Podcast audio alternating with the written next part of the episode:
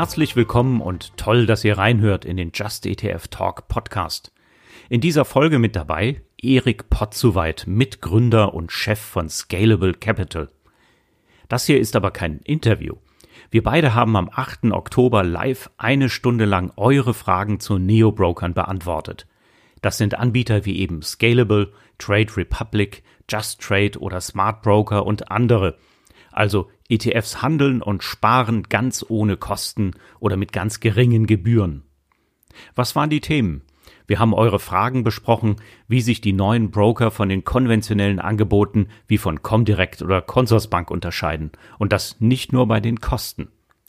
Die neuen Broker bieten ja meistens keinen Zugang zum Haupthandelsplatz Xetra an, sondern nur auf Plattformen der Regionalbörsen und bekommen von diesen oftmals eine Provision. Dazu sind eine Menge Fragen aufgelaufen. Auch die Sicherheit der neuen Broker kam zur Sprache. Hier hat Erik eine recht weitreichende Entwarnung geben können, aber hört einfach selbst. In der Aufzeichnung werdet ihr gleich feststellen, dass am Anfang nur Erik und ich reden. Da sind wir nämlich auf Fragen eingegangen, die uns die Teilnehmerinnen und Teilnehmer des Live-Online-Seminars schon bei der Anmeldung gestellt hatten. Danach haben wir uns den Fragen aus dem Live-Chat gewidmet. Wenn euch auch eine oder sogar mehrere Fragen unter den Nägeln brennen, dann schaut auf der Website zu unserem Podcast vorbei und meldet euch an für ein Live-Event. Der Just ETF Talk läuft jeden Monat immer an einem Donnerstagabend um 19 Uhr, immer mit mir und einem Gast.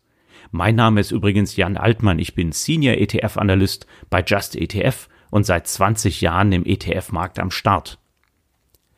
Viele Informationen zum Schwerpunktthema dieser Podcast-Folge findet ihr auch im Online-Broker-Test auf unserer Website justetf.com. So verliert ihr nicht den Überblick im Angebotsdschungel.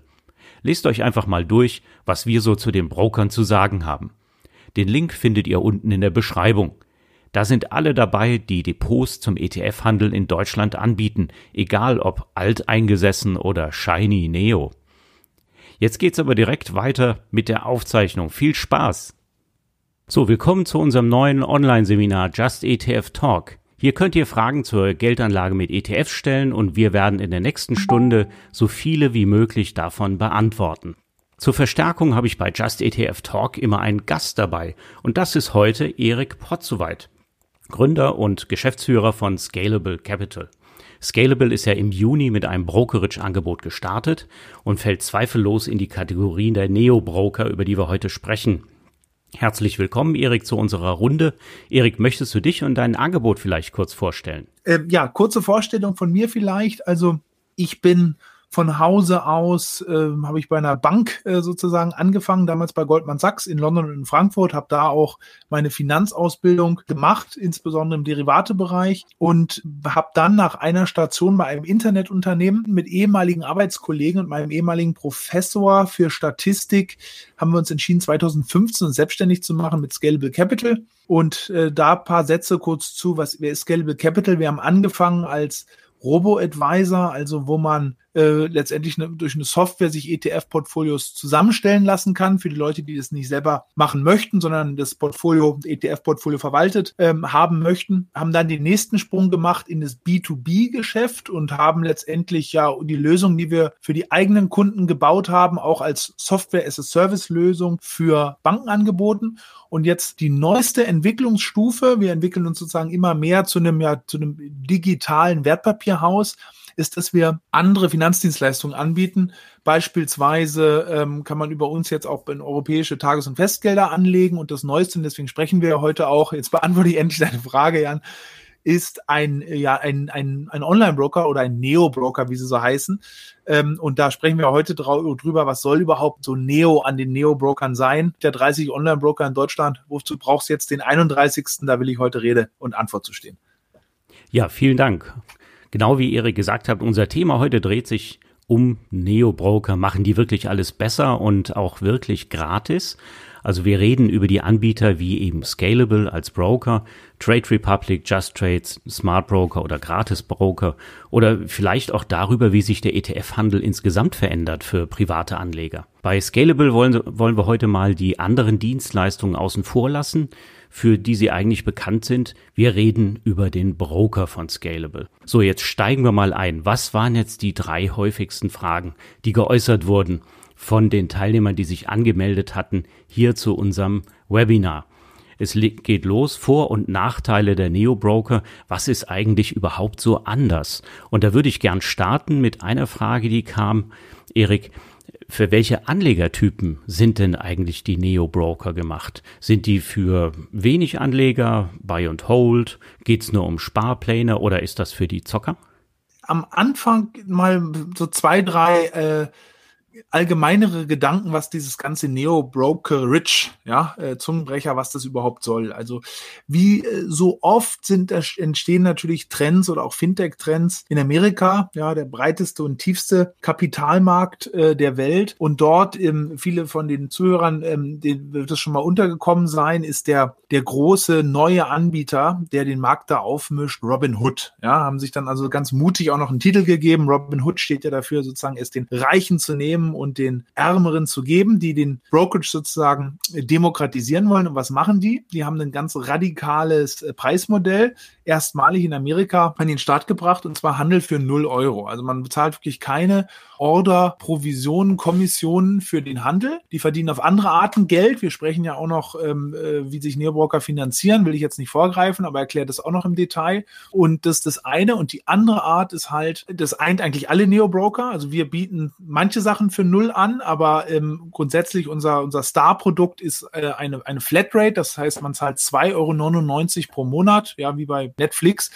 und kann dann so viel handeln, ETFs besparen, wie man möchte für diese Pauschale. Das heißt, diese enorme Preisgünstigkeit, das ist ein, schon ein starkes Merkmal dieser Neobroker, aber nicht nur die Preisgünstigkeit, sondern auch ein, eine komplett überdachte äh, UI und UX, ein bisschen neudeutsche Fachbegriffe für die User Experience und das User Interface, weil das sind alles Firmen, die letztlich diese Dienstleistung erst äh, dieses oder, oder maximal letztes oder vorletztes Jahr an den Start gebracht haben. Also die sind sozusagen mit ihrer Technik von der grünen Wiese gestartet und konnten dann die ganze User-Erfahrung, das ganze Design auch, das hört sich jetzt ein bisschen weich an, diese Argumente, aber es ist am Ende des Tages dann doch sehr, sehr, sehr wichtig, sehr neuartig und sehr modern Design und insbesondere mit einer starken Ausrichtung auf das Mobiltelefon. Also bei uns kann man zwar auch am Desktop handeln, gibt auch eine Desktop-Application, wir sehen aber, dass die meisten Kunden, so knapp zwei Drittel oder etwas mehr als zwei Drittel, die handeln direkt am Mobiltelefon, weil äh, ja, das Smartphone ist für viele einfach der neue Computer. Man erwartet, dass man seinen Flug da bucht und dass man das ebenso reibungslos am, ähm, am Mobiltelefon äh, machen kann. Und jetzt zu deiner Frage, für welche Kunden ist es?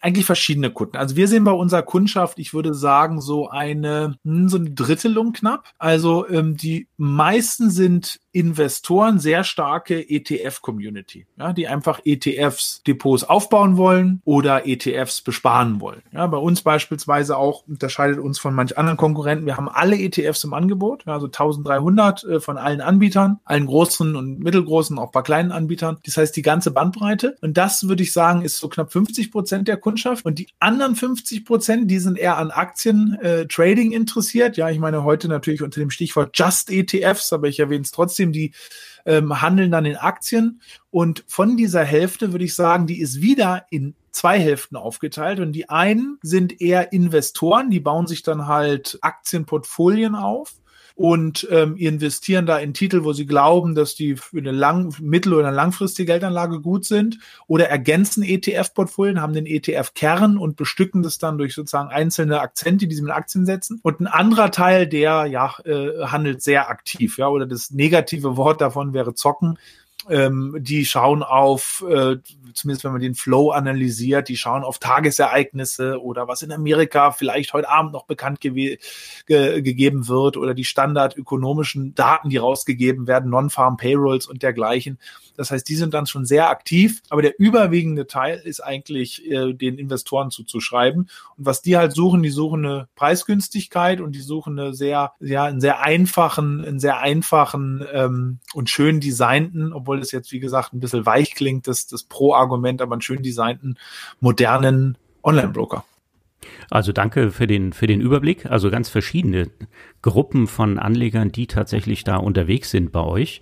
Und die Sparplananleger, die wollen wir auch nicht vergessen. Das ist wahrscheinlich auch ein Phänomen, das unterscheidet sich von Robinhood in den USA. Also Robinhood ist ja ganz stark auf Trading ausgelegt. Und die ETF-Sparpläne sind ein Phänomen, was es vor allen Dingen nach meinem Kenntnisstand in Europa gibt und da mhm. vor allen Dingen eben in Deutschland. Jetzt hast du schon eben gesagt, bei euch gibt's 1300 ETFs. Wir reden ja über ETFs jetzt heute in unserem Just ETF Talk hier. Das heißt, ihr habt keine Einschränkungen, was Anbieter angeht. Ja, wir haben alle Anbieter äh, drauf. Das ist insbesondere mir wichtig zu betonen, weil ähm, einer unserer Gesellschafter, ja, wir sind ja ein Fintech-Unternehmen, vor fünf Jahren gegründet und dann holt man sich auch Investoren mit rein, weil man sehr viel vorfinanziert natürlich, ja, Personal, Marketingkosten. Einer von den Investoren, die besitzen ein Drittel an der Firma, also eine Minderheitsinvestment, aber immerhin signifikant, ist BlackRock, ja, die natürlich durch iShares ein sehr großer, der größte ETF-Anbieter international sind und uns ist sehr wichtig, immer äh, ja eine offene Architektur zu haben. Das heißt, nicht nur einen Anbieter, sondern alle Anbieter zu haben, um äh, ja dem Kunden da die freie Auswahl zu leisten und das halt nicht von vornherein einzuschränken. Jetzt ist es allerdings ein Kennzeichen anderer Neo-Broker, wie zum Beispiel Trade Republic, dass die sich ausgerechnet auf Anbieter fokussieren. Nämlich zum Beispiel Trade Republic hat auch euren Investor im Programm, hauptsächlich eben iShares ETFs und von nur, Wisdom Tree kriege ich noch ETCs. Genau, das ist das ja. gesamte Angebot. Das lässt sich dann aber auch komplett besparen und eben auch handeln nach deren Konditionen. Und so ähnlich gehen auch andere Anbieter vor, wie jetzt beispielsweise die Kollegen von Just Trade, die jetzt aber natürlich ein viel breiteres Angebot haben. Also wenn ich mir die Neo Broker angucke, wir haben jetzt schon mal ein bisschen ergründet, was können die anderes. Thema Kosten kommen wir gleich drauf.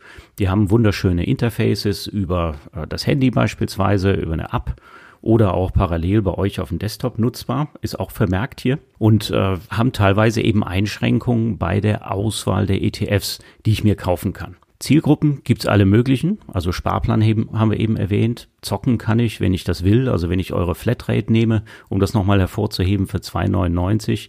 Da sind dann aber auch wirklich alle Kosten drin, oder? Ja, da sind alle Kosten drin. Also es fallen keine besonderen Extrakosten, äh, Börsenkotagen an. Ich, ähm, dazu muss man halt erwähnen, wo wird gehandelt. Also bei den Neobrokern ist es typischerweise so, dass die einen oder zumindest einen präferierten Handelsplatz haben. Für den gelten dann diese besonders günstigen Konstellationen. Bei uns ist es die Börse München, also es ist ein rein börslicher Handel, der da stattfindet. Und äh, auf der Börse München, um noch ein Detail gerade tiefer zu gehen, ist es das ähm, Getex. Getex ist das Modell für Privat ähm, und das die Handelsplattform für Privatanleger die dort geboten wird. Das heißt, dort werden unsere Orders ausgeführt.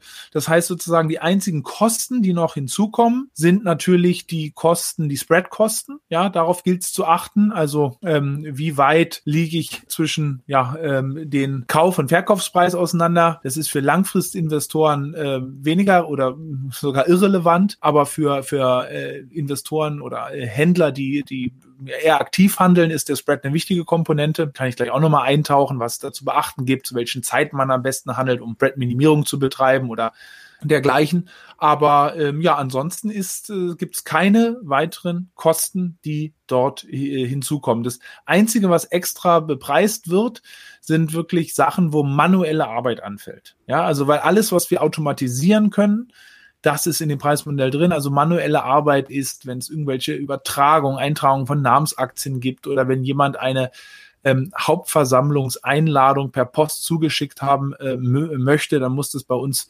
ähm, Partnerbank, Depotbank der Baderbank jemand ähm, händisch in einem Briefkuvert äh, tun und wegschicken und das wird einzeln bepreist. Aber ich meine Hauptversammlung, wir sind ja in der Corona 2020er Welt, Hauptversammlungen sind doch so 2019 mal ehrlich. Du meinst, das geht künftig alles digital. Gut. ähm, genau. Zum Thema Handelsplattform, da kommen wir gleich noch drauf. Da habe ich auch einige sehr spezifische Fragen und auch das unterscheidet ja tatsächlich die Neo-Broker von den konventionellen Brokern. Denn online kann ich natürlich meine Order auch bei Comdirect oder der Consorsbank abgeben und auch die haben Apps. Äh, allerdings kann ich es natürlich nicht zu den günstigen Kosten tun, aber dafür kann ich zum Beispiel auf einer Plattform wie Xetra handeln. Und deswegen nochmal zurückzukommen auf die Plattformdiskussion und die Gebührendiskussion. Also ich habe bei euch eine Flatrate von 2,99, dafür kann ich beliebig viel traden, habe ich verstanden. Mhm. Wenn ich die Flatrate nicht haben will, dann zahle ich so 99 Cent pro Trade. Genau, wir haben eigentlich, ja, genau. Da genau. Und das, das ist bei den anderen. Neo-Brokern jetzt auch ähnlich, was die verlangen. Also das Preisgefüge ist eben so, es ist drastisch günstiger als das, was die konventionellen Broker verlangen. Und ich platziere jetzt aber meine Order bei einer Plattform. Bei euch ist das die Getex, richtig? Gehört zur Börse München. Genau. Bei Trade Republic ist es zum Beispiel LS Exchange.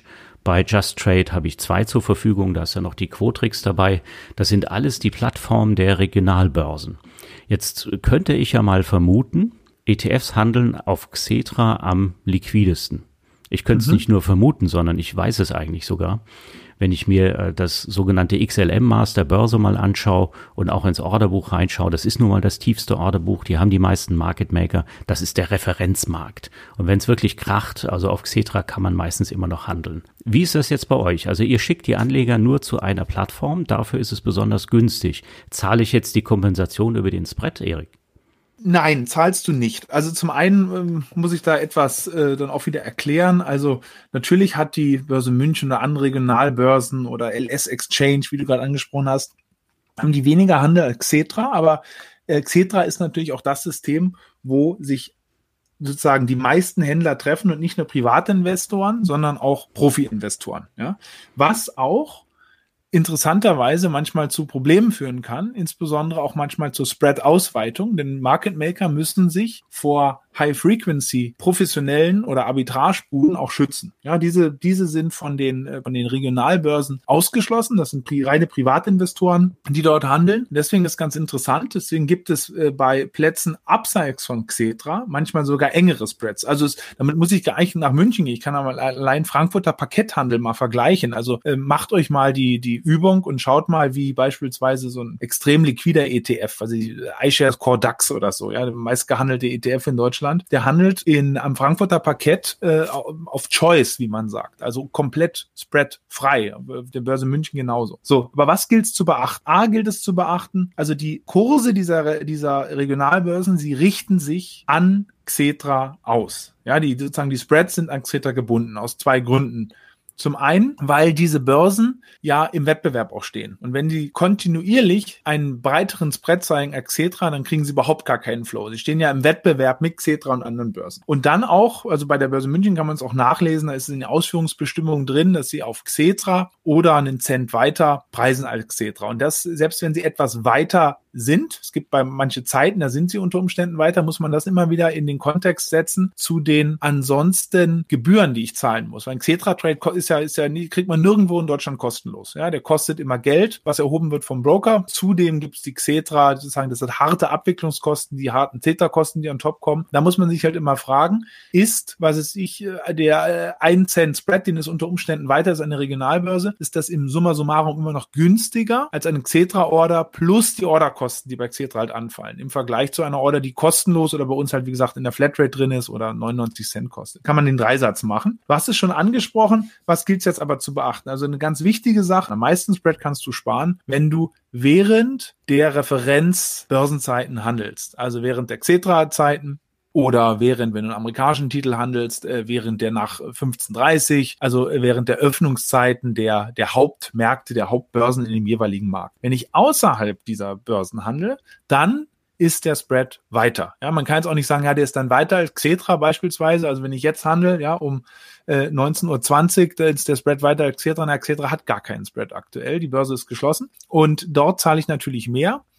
Und ja, für wen ist es jetzt ratsam oder nicht ratsam? Also mein Rat ist für Langfristanleger, die beispielsweise ein ETF-Depot aufbauen, dort würde ich immer während der Börsenhandelszeiten handeln, weil es gibt dann keinen Grund, nachbörslich zu gehen, einen höheren Spread zu zahlen. Wer handelt vor oder nachbörslich? Naja, das sind insbesondere eher Händler, die eine bestimmte Einschätzung haben, auf eine bestimmte Newslage warten, ja, oder halt der, die Erwartung haben, dass der US-Markt, wenn er denn eröffnet, einen bestimmten Auf- oder Abschlag für die Werte, jetzt gehandelten Werte vornimmt ähm, und äh, auf dieser letztendlich Newslage sich vorab positionieren wollen oder, oder später nach Börsenschluss positionieren wollen und dann zahlen sie mehr. So ein bisschen, ich weiß, jeder Vergleich hinkt immer etwas, aber das ist so ein bisschen so, ich finde es auch absolut legitim, weil wo ist denn die Milch beispielsweise günstiger? Im normalen Supermarkt, also tagsüber zum Rewe oder zum Penny oder nachts um ein Uhr an der Tankstelle? Kann sich auch jeder beantworten. Und so ähnlich, ja, ich weiß, der Vergleich hinkt etwas, so ähnlich muss man eigentlich den Börsenhandel sehen. Ne? Wenn ich nicht nachts kaufen muss unbedingt, dann sollte ich es eigentlich während der Referenzzeiten machen. Und dann bin ich in Spread-Regionen, die auf Xetra liegen, manchmal sogar drunter. Und wenn sie drüber liegen, dann nur ganz, ganz leicht drüber. Das heißt immer noch absolut innerhalb der Spanne, was ich spare an den Handelskonditionen. Also ich sehe schon ein bisschen am Chat, dass das äh, Thema nach wie vor heiß ist und dass da noch nicht alle Fragen beantwortet sind. Wir wollen es mal ganz kurz zurückstellen für die Chatrunde nach den wichtigen drei Fragen, damit wir nicht die Fragen, die jetzt reinkommen, vernachlässigen. Sprechen wir ganz kurz nochmal, das kann man glaube ich auch gut abhandeln, über die Sicherheit bei den Neo-Brokern. Wie sieht das aus? Kam als Frage zum Beispiel bei einem Ausfall des Neo-Brokers. Also ich will jetzt natürlich nicht über einen Ausfall von Scalable spekulieren, aber stell dir mal vor, einer eurer Wettbewerber würde ausfallen. Was Gutes passiert Beispiel. dann mit meinen Anteilen? Ja. Nee, also ja, die, die ehrlichste Antwort ist, äh, wenn es hakt, es kann, brauchst du ja nicht nur bei uns haken, es kann ja auch mal bei Getix haken.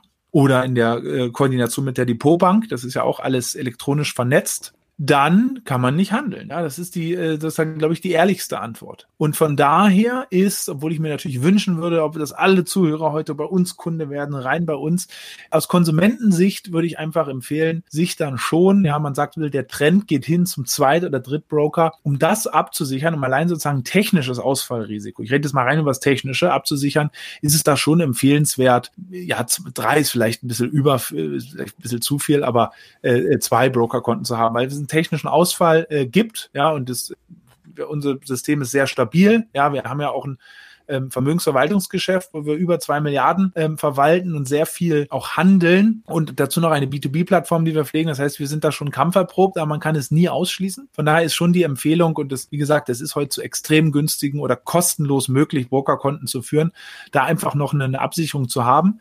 Wenn du jetzt über die Sicherheit des Geldes sprichst, ja, die Sicherheit des Geldes, ich meine, viele sind ja hier im Thema drin. Ich hoffe, ich erzähle jetzt nichts Langweiliges, aber das ist natürlich kein Problem, weil ähm, man hat keine Kreditrisiken oder Insolvenzrisiken gegenüber dem Broker oder die dahinterliegenden Depotbank. Manchmal ist es ja auch das Gleiche. Wenn ich bei einer großen Bank bin, dann ist die Broker und Bank gleichzeitig. Bei uns ist es so, wir sind der Broker und die Bank ist bei uns die Bader Bank, also das ist eine auf ein Wertpapier, insbesondere den ETF-Handel spezialisierte Bank für Vermögensverwalter und auch ein großer Market Maker. Ich glaube, nach der Commerzbank sogar der zweitgrößte Market Maker auf ETFs in Deutschland. Die Gelder, die dort in den Portfolien liegen, gibt ja zwei Arten von Geldern. Also das Geld, was dem Verrechnungskonto liegt, das ist einlagengeschützt bis 100.000 Euro.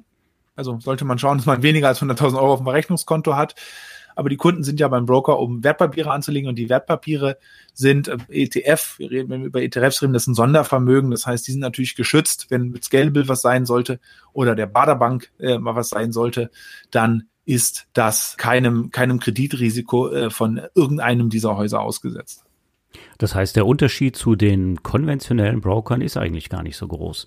Und teilweise ist nee, es vom, ja sogar vom, so. Vom Legal Setup, wenn ich da, sorry, dass ich da reinspringe, mhm. ist es komplett das gleiche. Neo-Broker ist ja ein Kunstbegriff, ne? Ist es komplett das gleiche vom regulatorischen Setup. Du darfst es sonst ja auch nicht betreiben. Also wir sind beispielsweise ein BaFin reguliertes Finanzdienstleistungsunternehmen, sonst dürften wir die, die Leistung nicht anbieten. Und die Gelder dürfen auch nur bei einer Bank liegen. Man darf sie überhaupt nur Bank nennen. Ja, oder, oder andersrum. Ich darf nur Wertpapiere oder insbesondere Geld und Einlagen halten, wenn ich eine, eine, Bank bin in Deutschland, sonst geht das gar nicht, sonst ist das, sonst ist das verboten. Das heißt, das, das, äh, von dem Setup ist es genauso wie bei allen großen anderen Namen. Gut, dann halten wir das mal fest. Also organisatorisch und aufsichtsrechtlich ist das gar nicht so unterschiedlich, wo man sich hier hinbegibt. Und dann noch die letzte Frage eines äh, Teilnehmers dazu. Wie ist es denn mit den persönlichen Daten, die ich eigentlich bei euch abgebe? Also bei Internetfirmen ist es ja nun mal bekannt, dass die persönlichen Daten teilweise das Kapital sind. Wie geht ihr damit um? Ja, also wir kriegen natürlich Daten vom Kunden, sind wir auch verpflichtet. Ne? Also man muss sich ja identifizieren, um handeln zu können. Damit die Baderbank das Kontodepot führt, muss man sich identifizieren. Das ist eine rechtliche Auflage. Das heißt, wir haben da natürlich die Daten vom Kunden. Unser Geschäftsmodell ist aber nicht, diese Daten zu verkaufen, wie ähm, das große amerikanische soziale Netzwerke oder dergleichen tun oder vielleicht chinesische Social Apps, die jetzt gerade auch viel ähm, in der Presse waren, sind, sondern unser Geschäft ist die Finanzdienstleistung. Also wir wollen sozusagen, wir belasten ja direkt dem Kunden die Gebühren Gebühren, die wir an ihm verdienen. Und am ETF-Handel kann ich gleich nochmal konkreter eingehen, aber ähm, das reine Datengeschäft, also wir brauchen natürlich, wie gesagt, Daten, sonst können wir den Kunden nicht führen über den Kunden, aber das äh, Datenhandel oder dergleichen ist in keinster Weise unser, äh, unser Geschäft. Okay, und ich nehme mal an, bei den anderen Online-Brokern ist es ganz ähnlich, weil die selbstverständlich auch regulatorisch genauso aufgestellt sein müssen und eine entsprechende teilweise Banklizenz eben als Wertpapierhändler und Anbieter auch haben. Also auch von daher muss man als Handelsteilnehmer bei den Neo-Brokern eigentlich keine Angst haben, dass die eigenen Daten jetzt privat an die Unternehmensmutter oder sowas weitergegeben werden. Das wollen mhm. wir einfach mal festhalten. Dann hast du eine schöne Sache so zwischendrin gesagt. Scalable könnte ja mein Dritt Account sein, wenn ich handlungsfähig sein will. Das geht doch ein auf die Frage von der Anke, die sie gestellt hatte. Also wenn ich bereits ein Online-Broker-Konto habe, macht es Sinn, ein weiteres bei Scalable zu eröffnen oder Schrägstrich, das sei jetzt den anderen äh, Anbietern geschuldet, bei Smart Broker oder äh, beispielsweise Trade Republic. Es ist ja heute so, dass kaum noch einer tatsächlich feste Depotgebühren verlangt, wenn man ein paar Transaktionen macht. Das heißt, man kann das bedenkenlos tatsächlich so durchführen und wenn man Angst hat, dass man keine Ausführung kriegt, wenn zum Beispiel mal die App nicht funktioniert oder es bei Getex vielleicht hakt, dann ist es sogar empfehlenswert, da ein zweites Depot zu haben. So, jetzt haben wir gesprochen über die drei häufigsten Fragen. Jetzt würde ich vorschlagen, steigen wir doch mal ein in die konkreten Fragen, die unsere Teilnehmer hier gestellt haben. Ich habe hier den Thomas zum Beispiel, der sagt, bei Trade Republic kann man einige ETFs nur mit sehr hohen Spreads, zum Beispiel zwei Prozent kaufen. Ist das bei Scalable auch so? Oder ist das äh, bei klassischen Online-Banken so und man sieht es nicht nur so transparent? Und das finde ich ein super Punkt. Also man kann jetzt natürlich hergehen und sagen, äh, die Spreads sind bei uns jederzeit niedrig oder die orientieren sich an Xetra, aber nachvollziehen kann ich das nicht. Gibt es irgendeine Art von Transparenz, Erik, die es gibt, was Spreads an der Börse angeht, sprich Ausführungsqualität? Also bei der deutschen Börse kenne ich das XLM-Maß. Das ist so ein Durchschnittsmaß, das berechnen die so als virtuelles Ordermaß für 100.000 Euro. Mhm. Äh, Ordergröße ist jetzt auch nicht äh, jedermanns typische Ordergröße, aber zumindest gibt mir das so einen Anhaltspunkt. Ne? Da kann ich sehen, der iShares DAX ETF, der äh, ist irgendwie handelbar für drei Basispunkte Kauf und Verkauf quasi im gleichen Moment gemessen. Wie ist das jetzt bei euch? Kann ich das irgendwie nachvollziehen? Ja, kann man. Also auf, auf zweierlei äh, Art. Die direkteste Nachvollziehung äh, ist natürlich, äh, wenn ich kurz vorm Kauf oder Verkauf stehe sehe ich ja beide Seiten angezeigt, ähm, den Geld- und den Briefkurs und sehe dann sozusagen direkt den Spread und kann den vergleichen und kann die Entscheidung treffen, ob mir der Spread genehm ist oder nicht. Jetzt hat der Thomas hier gesagt, das ist sehr hohe Spreads über zwei Prozent. Da müsste ich genau den ETF mal sehen und zu welcher Zeit das war. Ich bezweifle enorm stark, dass es einer wirklich der großen Benchmark-ETFs waren. Ja, weil die handeln extrem eng. Ja, wie gesagt, du hast es ja gerade schon angesprochen, man kriegt die bessere Indikation, wo die so handeln, ist dieses, ist dies Maß, äh, XML-Maß Maß, was man bei äh, Xetra, was man bei Xetra einsehen kann. Also XML steht für Xetra Liquiditätsmaß äh, und das errechnet immer auf 100.000 Euro, wie sehe ein Kauf und Verkauf, also so ein Roundtrip. Da kann ich das einsehen, aber zwei Prozent hört sich wirklich, das hört sich extremst an. Ich vermute jetzt einfach mal, das ist ein total nischiger ETF gewesen, wahrscheinlich zu außerbörslichen Zeiten dort angezeigt. Also wer nicht irgendeine totale Überzeugung hat, dass dieser ETF am äh, vornächsten Börsentag einen enormen Sprung nach oben macht, der sollte da eigentlich warten, bis die Spreads da wieder reinkommen. Also Die erste Antwort ist, wie kann ich Spreads sehen? Ganz einfach, Geld und Brief werden angezeigt, kurz verkaufen und dann kann ich mich entscheiden, ob mir das passt oder nicht passt. Und dann sozusagen auf einer übergeordneten Ebene, wie kann ich denn sozusagen Börsenplätze miteinander vergleichen und mal vielleicht eine Analyse machen? Da gibt es Transparenz, die Börsen müssen das veröffentlichen, ihre Ausführungsqualität. Da gibt es quartalsweise Reports, es gibt auch tägliche Reports in den sogenannten Kursblättern. Also dort gibt es Publikationspflichten der Handelsplätze, nicht nur der Börsen, ja, also L, Lang und Schwarz, Exchange heißt zwar Exchange, aber ist ja keine amtliche Börse. Die Börse München ist eine, ist eine öffentlich-rechtliche Börse, aber auch die müssen das veröffentlichen. Dazu sind sie verpflichtet. Gut, dann werden wir also mal auf Streife gehen nach diesen äh, Qualitätsberichten. Denn bisher habe ich es öffentlich noch nicht gesehen, dass jemand das entsprechend zum Vergleich stellt. Der Thomas hat übrigens die Frage nochmal ergänzt und sagt, es war ein äh, Japan Small Cap ETF, bei dem der Spread über zwei Prozent war. Und ich kann es ergänzen, bei Trade Republic gab es auch mal so hohe Spreads für zum Beispiel China-ETFs und die waren auf Xetra parallel deutlich niedriger. Also okay. wir nehmen einfach mal mit, schön gucken in der Ordermaske, dass der Spread nicht so hoch ist und innerhalb der Haupthandelszeiten handeln und nicht bequem abends mit einem Gläschen Wein auf dem Sofa, falls man beispielsweise in den europäischen Markt investieren möchte. Wir haben doch gar nicht gesprochen über das Thema Sparplanausführung, aber das dreht sich ja auch ums Thema Handel. Das ist auch eine Frage, die hier sehr, sehr häufig geäußert wird. Es funktioniert ja so. Der Online-Broker nimmt die ganzen Sparplan-Orders, bündelt sie, bei Sparplänen darf er das machen, bei Einzelorders darf er es nicht, geht einmal im Monat oder mehrere Male im Monat an die Börse oder einen Handelsplatz und führt eine einzige Gesamtorder aus für diesen ETF und transferiert das dann wieder zurück und teilweise eben auch in Bruchstücken in die Depots des Anlegers. Also so funktioniert die Sparplanausführung. Mhm. Wie sieht das jetzt aus? Werden Sparpläne bei euch auch über Getex ausgeführt? Ja, also alle Ausführungen findet aktuell ja über äh, Getex statt. Also grundsätzlich gibt es äh, zwei Grundmöglichkeiten ja, der Ausführung. Ich kann die äh, Ausführung in die sogenannte Schlussauktion geben oder ich kann an den jeweiligen Börsen, ja, sagen wir ich wäre jetzt auf Xetra, dann kann ich es in die Xetra Schlussauktion geben oder ich kann es untertags im täglichen Handel machen. Bei der Schlussauktion kann ein Problem entstehen, dass das die einfachste Art, ich gebe es rein, ich kriege auf jeden Fall auch eine, Ausführung. Ein Preis entsteht dann in der Schlussauktion, sozusagen, also wenn man wenn man gewieft sein äh, möchte, dann sagt man, oh, da ist ja gar kein Spread, sondern es gibt nur einen Preis. Ja, aber der Preis kann zu meinem Vor- oder meinem Nachteil sein. Und zwar, wenn es einen, ja, einen Orderüberhang gibt, ja, und das ist bei diesen Sparplänen, die typischerweise ja am Anfang des Monats, meistens noch am ersten Tag der meisten Anbieter eingestellt werden, kann es einen Überhang geben und dann wird der Preis sozusagen in eine bestimmte Richtung gezogen und das ist dann, wenn man so möchte, eine ja eine nachteilige. Also ich kaufe zu teuer oder verkaufe zu günstig, wenn das passiert. Also der, der Preis kriegt so eine Schlachtseite in der Schlussauktion. Wir handeln deshalb untertages. Wir haben da äh, veröffentlichen die Zeit nicht. Ja, also aktuell, wir haben mit dem Business ja gerade erst gestartet, so dass die Ordergrößen und wir handeln in die meisten Sparpläne sind in extrem liquiden Werten, sodass das bislang noch gar keinen Unterschied macht, aber ähm, schon darauf ausgerichtet, dass das Geschäft immer weiter wächst. Äh, handeln wir untertags, geben die Zeit aber nicht bekannt, bewusst nicht, damit dort auch keine Positionierung sozusagen stattfindet.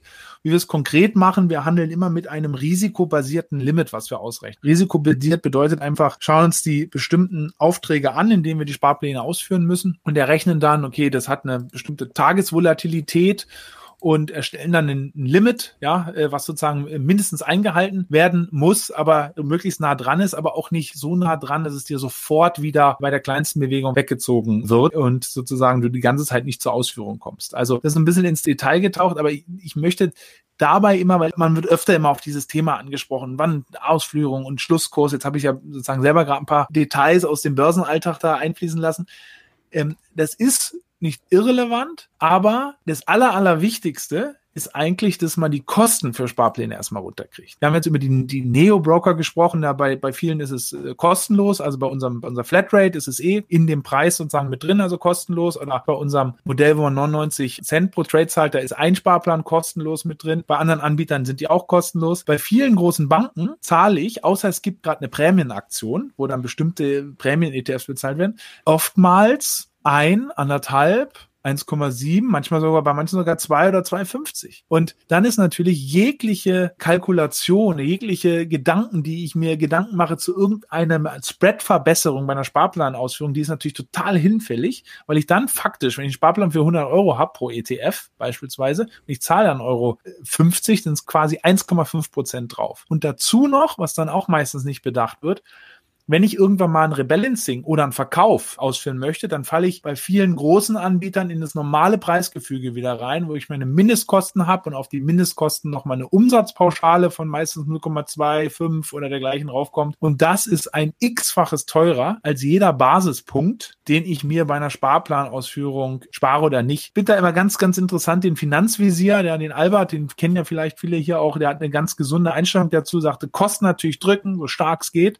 aber bestimmt bestimmten Grad wenn es in diesen absoluten Basisbereich geht, da ist es einfach vergeudete Lebenszeit und auch viel zu teuer, sich darum zu kümmern, sondern erstmal ist die, die großen Kostenblöcke aus dem Weg schaffen. Das ist sogar genau das, was der Albert im letzten Just ETF Talk gesagt hat. Und natürlich, das gehört auch mit zu Alberts Credo dazu. Ähm, nicht bis zum letzten optimieren, sondern erstmal das große Ganze in Ordnung bringen. Das äh, können wir natürlich hier von Just ETF aus auch unterstreichen. Wer auf Just ETF sich bewegt und von ETFs mal was mitbekommen hat, der ist schon 90 Prozent vor allen anderen Anlegern. Weil was die anderen Anleger in Deutschland machen, ist ja fondgebundene Lebensversicherung. Das ist das größte Kapitalmarktprodukt in Deutschland. Danach aktive Fonds, also DK 5 Prozent Aufgeld, 2 Prozent äh, laufende Kosten, gib ihm, Unionfonds und dergleichen. Da bewegt sich ja bei den MLP-Lern, AWD-Lern, da bewegt sich der normale Anleger in Deutschland. Und wer hier auf Just ETF ist, der gehört schon zu den absolut 10 oder 5 Prozent der cleversten. Also da, man, da ist man schon ganz, ganz, ganz, ganz weit vorne. Okay, also alle Teilnehmer, die äh, von euch äh, regelmäßig Stas ETF nutzen, ich hoffe, ihr habt jetzt gut zugehört, was äh, Erik gesagt hat. Ich möchte trotzdem nochmal auf die Gebühren zurückkommen und zwar aus einem anderen Blickwinkel. Und da haben auch jetzt viele Teilnehmer schon gefragt, wie kann das eigentlich sein, dass ihr die Gebühren dann dauerhaft so günstig haltet? Und das gilt ja nicht nur für euch, das gilt auch für die anderen Neo-Broker, also die als Neo-Broker firmieren. Allen voran zum Beispiel Trade Republic, die ja auch alle mit äh, Venture Capital finanziert sind. Wie schafft ihr das denn dauerhaft? so niedrige Gebühren zu haben, weil das ja wirklich deutlich günstiger ist als beispielsweise die konventionellen Online-Broker. Heute muss man schon konventionell sagen, zu einer Comdirect oder einer Consorsbank. Wie kriegt ihr das hin und wird das auf Dauer so sein? Und zwar für den Handel als auch für die Sparpläne? Ja, wir haben uns als Non-Profit-Organisation angemeldet und äh, tun das für den äh, Ausbau des, äh, Deutsch, der deutschen Aktienkultur. Nein, Gott, das war ein Scherz. Das werden wir als Auskoppelung auf Facebook verwenden. Ist das also, in Ordnung? Das, das, bitte als Titel. Ja, das ist genau, das kriege ich dann um die Ohren gehauen.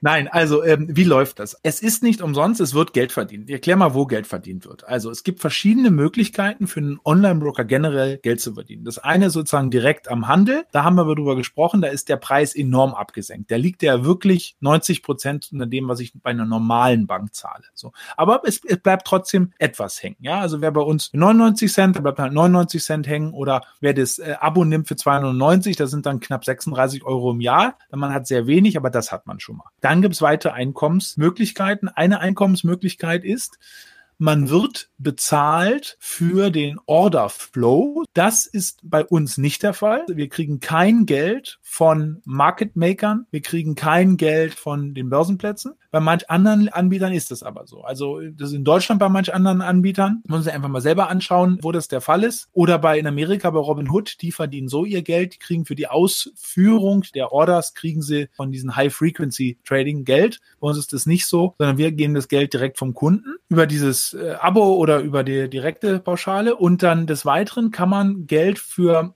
Finanzprodukte, also jetzt nicht Aktien und Anleihen direkt, aber für Finanzprodukte, ein Finanzprodukt wie ein ETF oder ein Fonds, dort kann man hingehen zu den Anbietern und sagen, Mensch, wenn über meine Plattform, die ich hier aufbaue, ja, also wir haben mit Scalable noch aufgebaut, ein anderer hat eine andere Plattform aufgebaut, das kostet mich ja auch Geld und Marketing und auch äh, Geld für die Technik und du stellst deine Produkte bei mir ins Regal. Also ein bisschen vergleichbar wie ein Supermarkt, ja, bei dem jetzt jemand auch seine Produkte ins Regal stellen will. Dann möchte ich da sozusagen eine, ja, Marketinggeld oder eine Zuschussung, eine Listinggebühr sozusagen bei mir haben. Das muss man zwar einzeln mit den Anbietern sonst verhandeln, das gibt es nicht naturgemäß. Und das passiert dann so. Also wer, nimm mal ein Beispiel, wer jetzt einen Fonds kauft, ja, das passiert jetzt relativ wenig, ja, aber einen reinen Fonds, aus der Managementgebühr des Fonds würden wir dann eine Gebühr zurückbekommen. Das machen wir in der Vermögensverwaltung nicht. Warum? Weil in der Vermögensverwaltung suchen wir ja selber die Produkte aus und da wäre das ein Interessenskonflikt. Ja, weil dann könnten wir die Produkte ja unter Umständen auswählen, wo wir die höchsten Gebühren kriegen.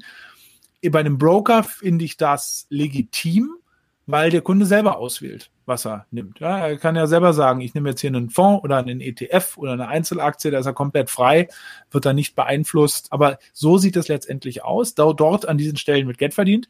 Dann gibt es noch eine letzte Möglichkeit, wo früher sehr gutes Geld verdient wurde und jetzt ist genau das Gegenteil der Fall und zwar Zinsen. Ein Broker zahlt typischerweise keine Zinsen auf die Gelder, die auf dem Verrechnungskonto liegen. Und in Amerika ist das ein tolles Geschäft, denn in Amerika ist der Zins, der, selbst der ganz kurzlaufende im Overnight-Bereich, im Übernachtbereich noch leicht positiv. Er war vor Corona deutlich positiv und er war bei knapp zwei Prozent. Das heißt, ich habe dort, ich sag mal, ein Kunde hätte bei mir ein Portfolio, was ich 20.000 Euro und er hat davon 10.000 in Cash oder 5.000 in Cash, dann hätte ich auf das Cash in Amerika hätte ich zwei Prozent pro Jahr verdient. Also das war ein gigantisches Geschäft. Das ist auch das Interessante, wenn man Anbieter wie Charles Schwab oder dergleichen einkauft, die haben ihr Haupt Einkünfte kamen aus Zinseinkünften, nicht aus den Kommissionen. Jetzt habe ich sozusagen mal erklärt, was da grundsätzlich möglich wäre, wenn der Zins positiv ist. Jetzt ist in Europa ein Negativzins, das heißt, in Europa drückt es eher sogar, da vermindert es sogar die Rechnung aktuell, aber wenn er irgendwann mal wieder positiv wäre, dann könnte man da noch Geld verdienen. Eine letzte Komponente ist natürlich irgendein Cross-Selling-Potenzial. Äh, wenn man weitere Dienstleistungen anbietet. Also bei uns kann man, wie gesagt, ja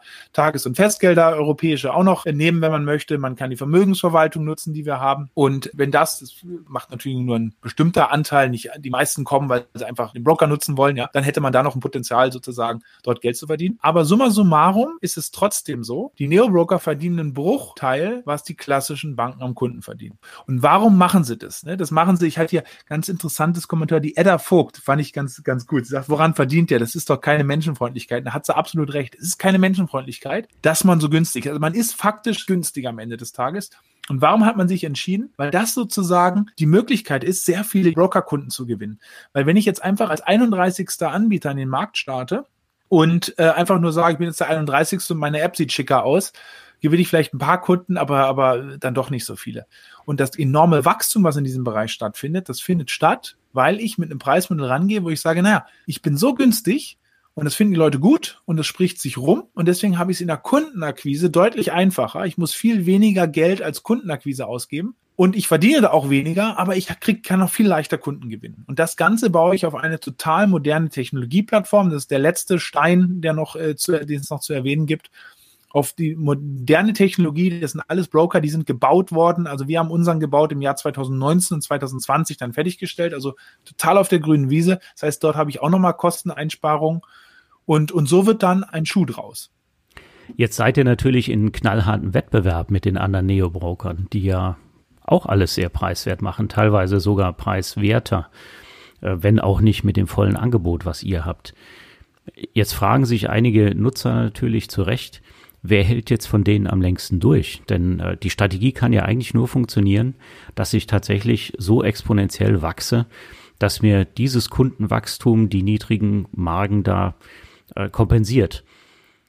Wie sehen denn eure Wachstumspläne aus? Also der, das Wachstum muss hoch sein. Wenn man den Neo-Broker betreibt und hat da 1000 Kunden, dann wird das kein, äh, kein dauerhaftes Geschäft sein. Und von daher sind die Wachstumspläne da ähm, sehr hoch. Will jetzt keine einzelne Zahl hier sagen, weil dann wird man da so drauf festgenagelt, aber ich glaube, dort wird sich einiges tun. Ja, also wie gesagt, der Blick mal nach Amerika und ich weiß, Amerika ist ein anderer Markt, ist viel größer, da sind viel mehr Leute.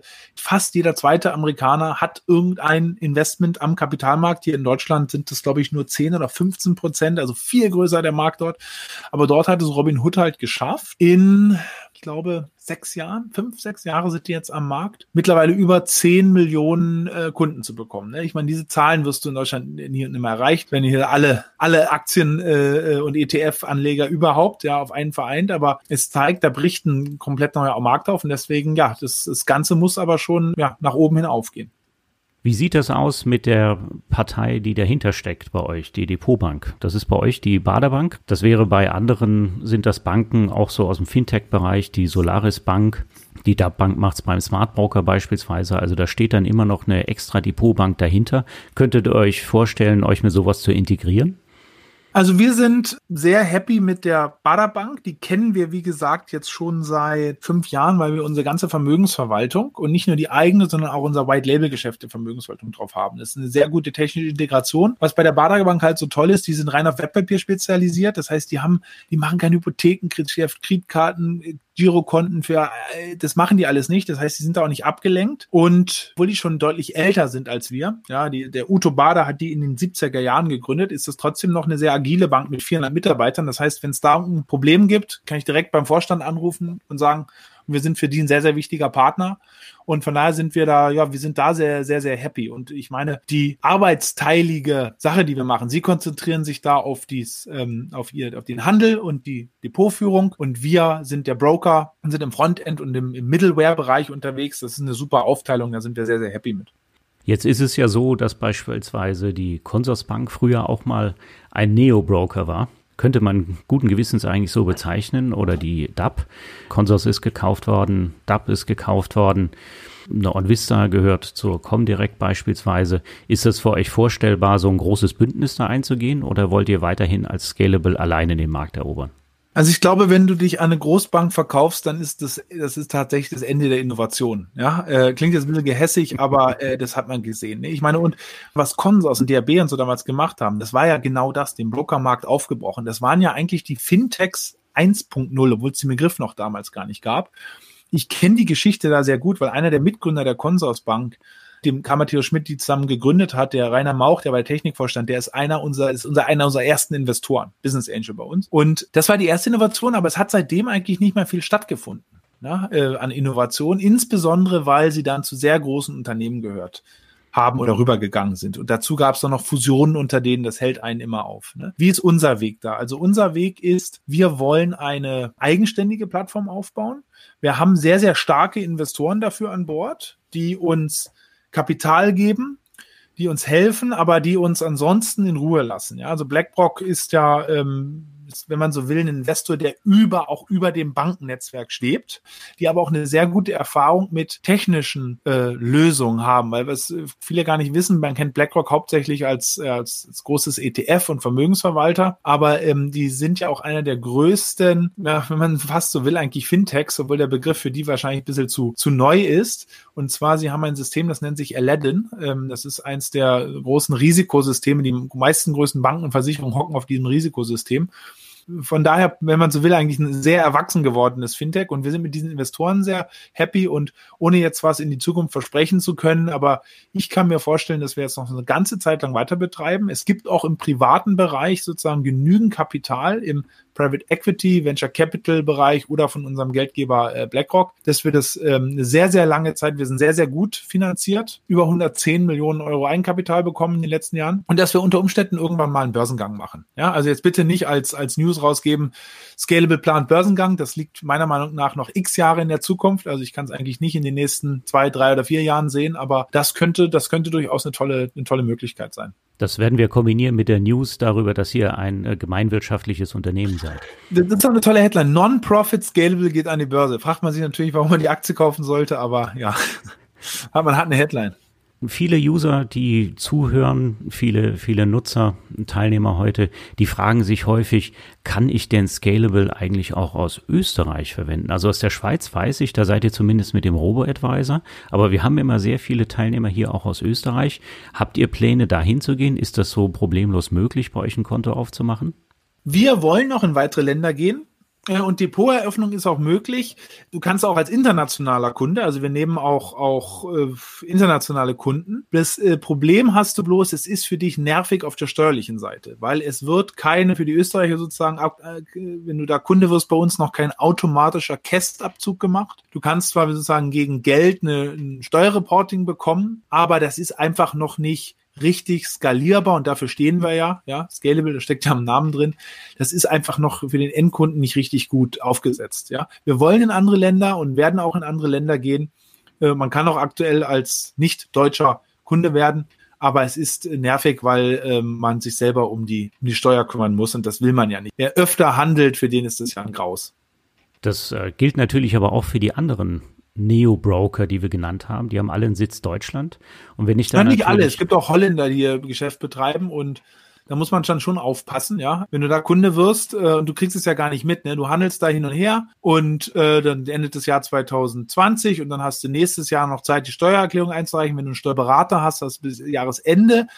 Ja, und dann reichst du es ein und dann fällt dir auf einmal auf, oh Gott, ich habe für diese, weiß ich, 20 oder im schlimmsten Fall 200 Trades ja, das, das, das, das stimmt ja überhaupt nichts.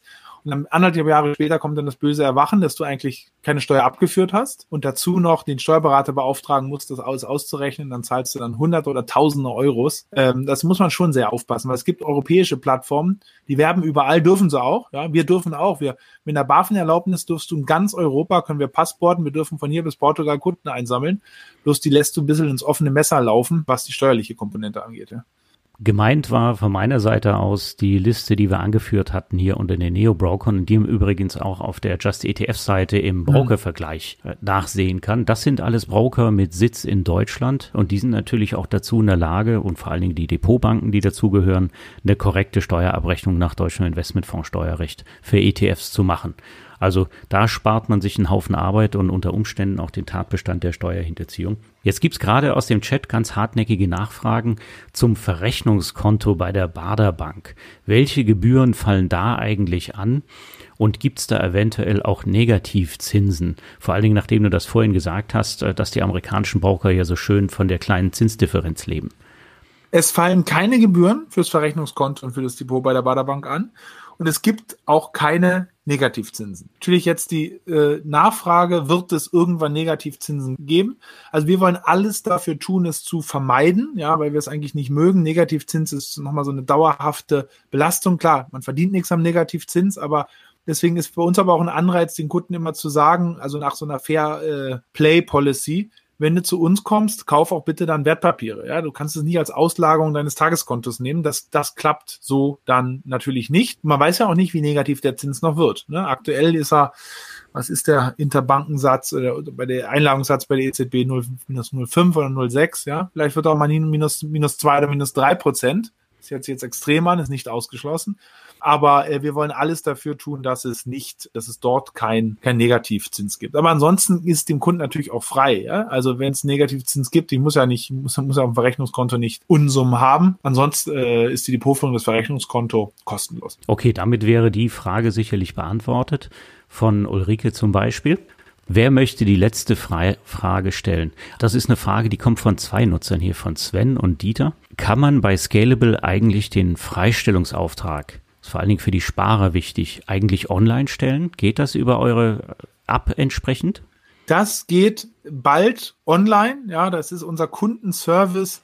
Der dreht, äh, der dreht schon durch, weil ähm, und für die Kunden ist es genauso nervig, weil das aktuell noch mit Anfrage an den Kundenservice geht, aber das wird bald umgestellt und dann kannst du es in der Vermögensverwaltung jetzt auch schon online, dann geht's äh, auch da dort online. Ja, also das wird jetzt bald umgestellt.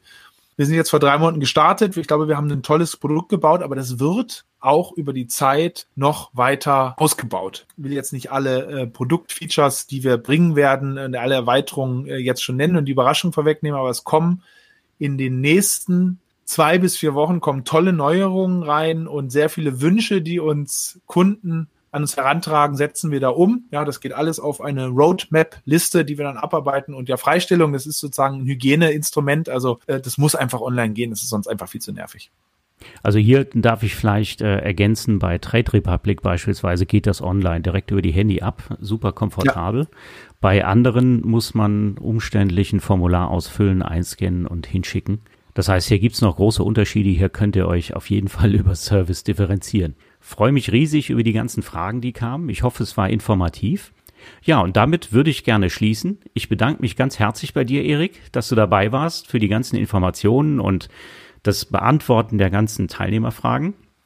Bedanke mich auch bei, beim Team und speziell bei der Yvonne für die Unterstützung und würde euch allen einen schönen Abend jetzt wünschen.